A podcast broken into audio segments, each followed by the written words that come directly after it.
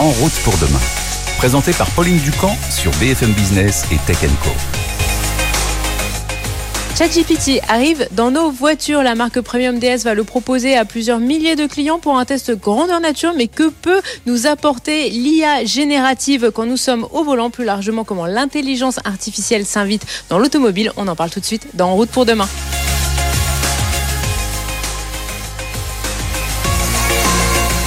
Moins d'un an après son lancement par l'entreprise américaine OpenAI, ChatGPT bouleverse le monde du travail comme celui des loisirs. Cette intelligence artificielle générative a pour objectif de réfléchir comme nous, les humains, et de créer comme nous des images ou des textes. Alors après le bureau, ChatGPT arrive désormais dans nos voitures. Après Mercedes, aux États-Unis, la marque française DS vient d'annoncer qu'elle va le proposer à ses clients en Europe pour un test grandeur nature de plusieurs mois. ChatGPT va venir compléter l'assistance vocale de DS. Luc Chagnon l'a testé pour nous en région parisienne.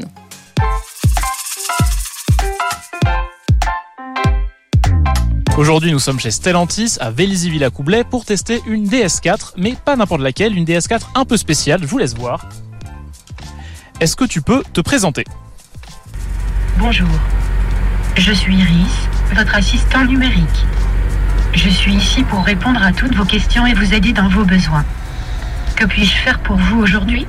Vous l'aurez compris, cette voiture contient de l'intelligence artificielle et pas n'importe laquelle, le fameux ChatGPT, ce logiciel qui peut en quelques secondes générer des textes sur des questions culturelles, littéraires, touristiques, scientifiques, éducatives dans un français ou un anglais parfait et en répondant finalement à presque n'importe quelle consigne. DS l'a donc intégré à son assistant vocal Iris pour en faire un assistant vocal augmenté. Vous pouviez déjà contrôler par la voix des paramètres de l'habitacle ou alors demander des informations comme la météo, mais là, Iris pourra finalement répondre à à peu près tout ce que vous voulez. Et l'utilisation sera extrêmement simple puisqu'il suffira de déclencher l'assistant vocal, de poser votre question ou de donner votre consigne et en quelques secondes ou quelques dizaines de secondes, le logiciel vous générera une réponse et vous la lira.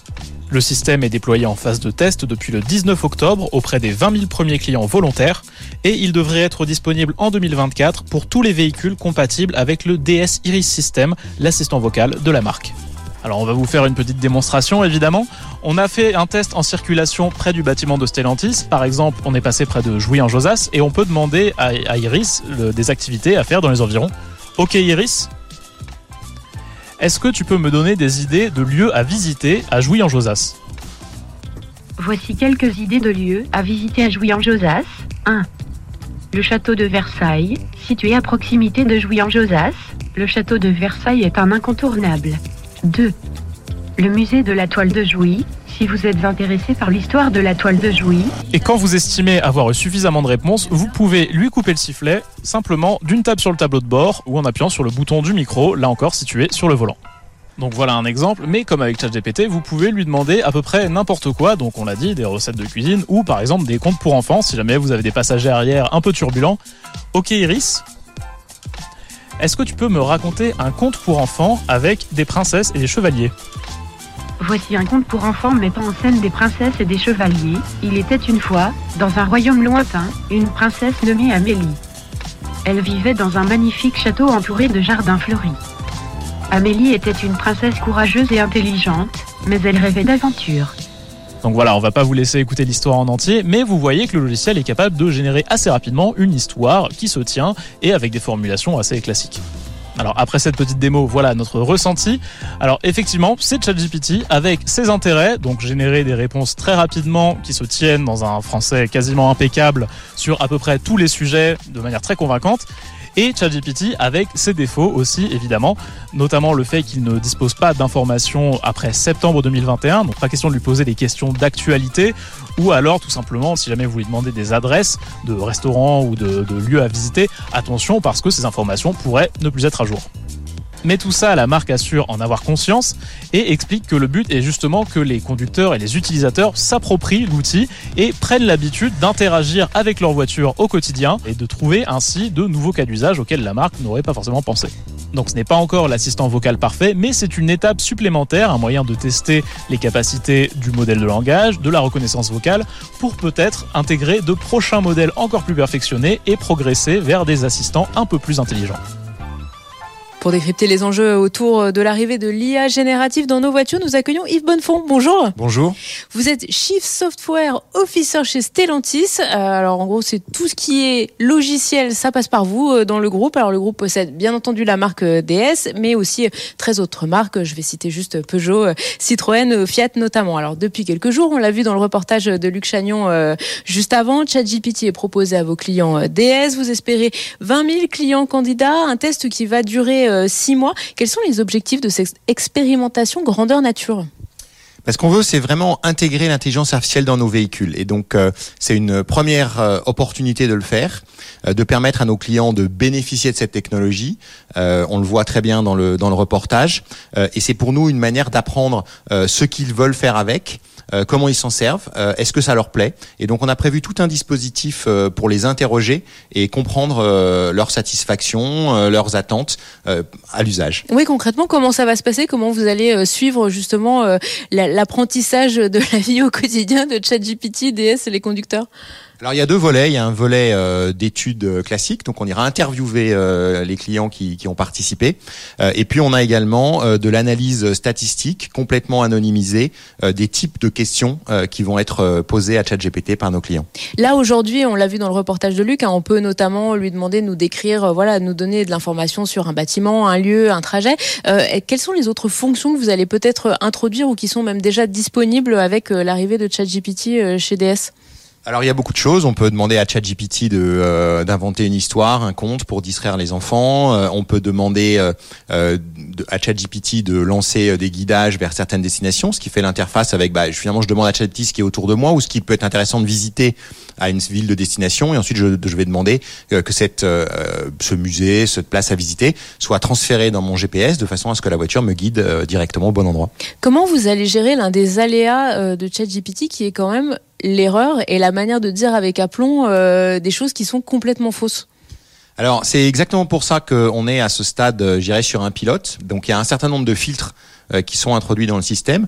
Euh, mais on veut travailler uniquement avec 20 000 clients volontaires qui ont envie de tester euh, cette nouvelle technologie, qui ont envie d'essayer. Et puis, bah, on va apprendre ensemble. C'est ça aussi, je pense, devenir une tech compagnie pour Stellantis. C'est passer dans une logique où on prend, on n'hésite pas à expérimenter un certain nombre de choses avec des clients qui sont volontaires, qui aiment la technologie. C'est le cas des clients de beaucoup des clients de DS. Et puis, bah, on apprend ensemble on a un côté un peu bêta testing à la Tesla finalement où vous lancez euh, une, nouvelle fonction et puis on voit ce qui se passe euh, sur le terrain. On sait aussi que bah voilà l'intelligence artificielle, on l'a vu sur certaines d'entre elles, on, leur pose on peut l'amener à avoir des propos haineux, des propos euh, qui sont complètement déplacés. Comment vous allez gérer aussi cet apprentissage qui peut être délicat avec l'intelligence artificielle? Alors on a là-dessus tout un tas de, filtres en place. Euh, encore une fois, je pense que dans les usages qui ont été faits de ChatGPT jusqu'à présent, il y, a, eu des cas qui étaient euh, hors, hors limite, je dirais, euh, et donc on essaie de filtrer tous ces cas, euh, mais je peux pas garantir qu'il n'y en aura pas à 100%, et c'est pour ça que c'est un pilote, et c'est pour ça que tous les clients qui le feront vont se porter volontaires, et on veut encore une fois travailler avec ces clients pour améliorer la technologie et en faire bénéficier l'ensemble du marché. Le test là, il doit durer euh, six mois. Au bout des six mois, qu'est-ce qui va se passer? On, on, peut l'imaginer euh, une généralisation Vous allez peut-être euh, poursuivre la phase de test C'est quoi, quoi la, phase suivante? Alors d'abord, ça va dépendre des résultats. Euh, et puis l'idée générale, c'est à partir de cette première phase de test de faire une version N plus 1 qui sera améliorée par définition par rapport à la version actuelle, et puis de déployer euh, plus largement euh, sur le groupe avec les marques qui seront euh, intéressées pour embarquer cette technologie. C'est pas un peu gadget parce que finalement une fois qu'on a fait on a demandé une première fois tiens raconte-moi l'histoire de la Tour Eiffel ou tiens raconte un conte à mes enfants pendant que je conduis. Est-ce que on a vraiment intérêt à s'en servir ou est-ce que finalement vous avez pas peur que ce soit un peu rigolo au début et puis qu'on s'en lasse vite? Ah, écoutez, moi je l'ai, euh, je l'ai essayé euh, moi-même. Ah, vous êtes vous-même bêta-testeur Pendant plusieurs semaines, j'étais même alpha-testeur avant qu'on décide euh, d'y aller avec le, le test avec nos clients. Et donc, je peux vous dire que je continue à l'utiliser régulièrement. Euh, tout simplement parce que ça m'aide, euh, c'est pratique. Concrètement, que- euh, en quoi ça vous aide? Bah, ça m'aide essentiellement euh, sur des destinations, sur euh, euh, rechercher un restaurant qui a telle caractéristique. euh, euh, donc, ça, ça- en fait, c'est beaucoup euh, le guidage de la voiture. En fait, c'est un dialogue autour de voilà ce que je veux faire.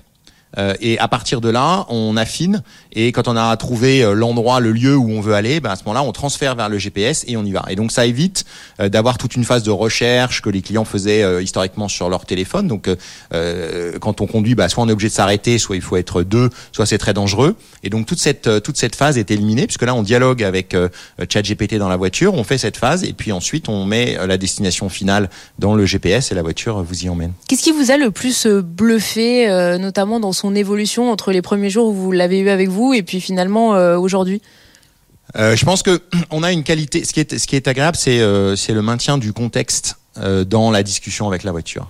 C'est-à-dire qu'on a une conversation.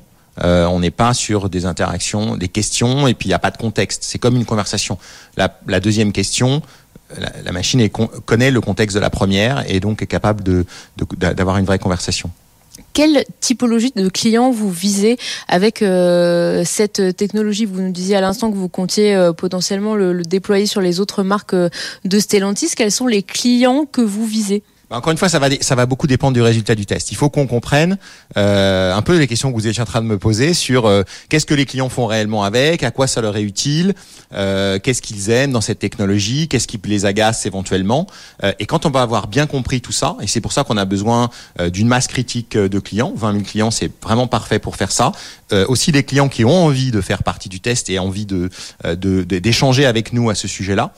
Et donc on va devenir beaucoup plus savant.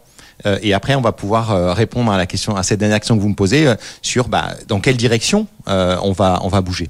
Je reformule un peu ma question. Là, on lance vous le, le tester sur DS. DS euh, une des marques premium du groupe. Est-ce que demain, on peut imaginer le retrouver, par exemple, sur l'écran d'une Citroën euh, C3, où finalement on est quand même sur un modèle beaucoup plus frugal? Est-ce que ça, ça peut faire sens? Oui, absolument. Et on va retrouver de l'intelligence artificielle dans beaucoup d'autres domaines euh, sur nos véhicules. Euh, donc euh, finalement, c'est un premier pas. Mais finalement, l'intelligence artificielle arrive dans les voitures, tout, tout un tas de domaines, on en parlera peut-être, et, sur toutes les marques et tous les segments. L'intelligence artificielle, là vous travaillez avec ChatGPT, on a vu Renault qui travaille avec Google, Mercedes teste aussi ChatGPT aux États-Unis. Est-ce qu'il y a un moment où finalement vous n'allez pas euh, laisser petit à petit les données aux Gafa et les laisser s'améliorer, euh, je veux dire, aller euh, être un peu un peu trivial, mais sur votre dos, vous, faites tout le boulot de bêta-testeur et puis finalement c'est eux qui auront une IA générative beaucoup plus performante. Alors, dans, l'intelligence artificielle, il y a, beaucoup de domaines différents. Donc, il y a tout le domaine de la reconnaissance de la parole, du, dialogue, de l'intelligence générative, qui, qui, permet d'avoir ce dialogue contextualisé. Ça, je dirais, c'est des applications qui sont pas du tout spécifiques à l'automobile. Vous allez, vous allez les, vous les retrouver déjà dans un certain nombre de domaines et vous allez de plus en plus les retrouver dans la vie courante. Et donc là, il y a pas, c'est pas, c'est pas cœur de métier pour un constructeur automobile. Et donc pour nous, euh, on a intérêt sur ces domaines-là à travailler avec euh, des gens qui ont une vision qui s'étend largement en dehors de l'automobile et qui vont être capables d'avoir des modèles qui vont comprendre euh, l'ensemble euh, de la vie du client. Après, il y a d'autres domaines de l'intelligence artificielle qui sont beaucoup plus cœur de métier pour nous. Euh, par exemple, tout ce qui touche à euh, la conduite autonome avec euh, la perception autour du véhicule. Là, on est cœur business sur ce que fait le constructeur. Et ça, ce sont des choses que nous avons internalisées euh, chez Stellantis. On a fait euh, l'année dernière euh, l'acquisition d'une société qui s'appelle AI Motive, qui est sans doute, qui était sans doute la, la- plus grande start-up indépendante en matière d'intelligence artificielle liée à la perception pour les véhicules autonomes. Euh, maintenant, AI Motive fait partie du groupe Stellantis et on, on a internalisé cette compétence. Donc, vous voyez, en fait, c'est assez différent selon les domaines d'intelligence artificielle. Justement, sur la voiture autonome, à quel moment l'intelligence artificielle euh, vous aide euh, à progresser sur ce type de technologie?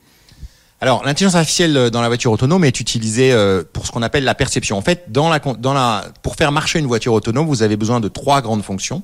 Vous avez besoin de percevoir ce qui est autour du véhicule. Donc, pour ça, il y a des caméras, des radars, un lidar, etc.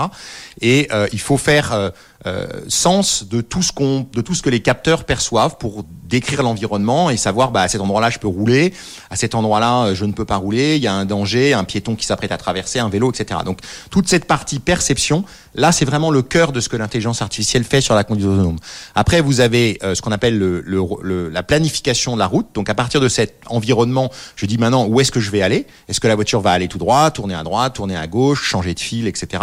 Ça, ça reste euh, des, des algorithmes qui sont dits euh, détermi- déterminés, donc qui ne sont pas d'intelligence artificielle, qui sont programmés en fonction de la perception du contexte. Euh, et puis après, vous avez toute la partie euh, euh, actuation sur la voiture. Je fais accélérer la voiture, freiner la voiture, tourner à droite la voiture, tourner à gauche la voiture. Et donc là, c'est pareil, on reste sur du logiciel classique. Donc c'est vraiment toute cette partie euh, perception euh, qui est euh, qui est fondamentale et où l'intelligence artificielle apporte énormément de choses.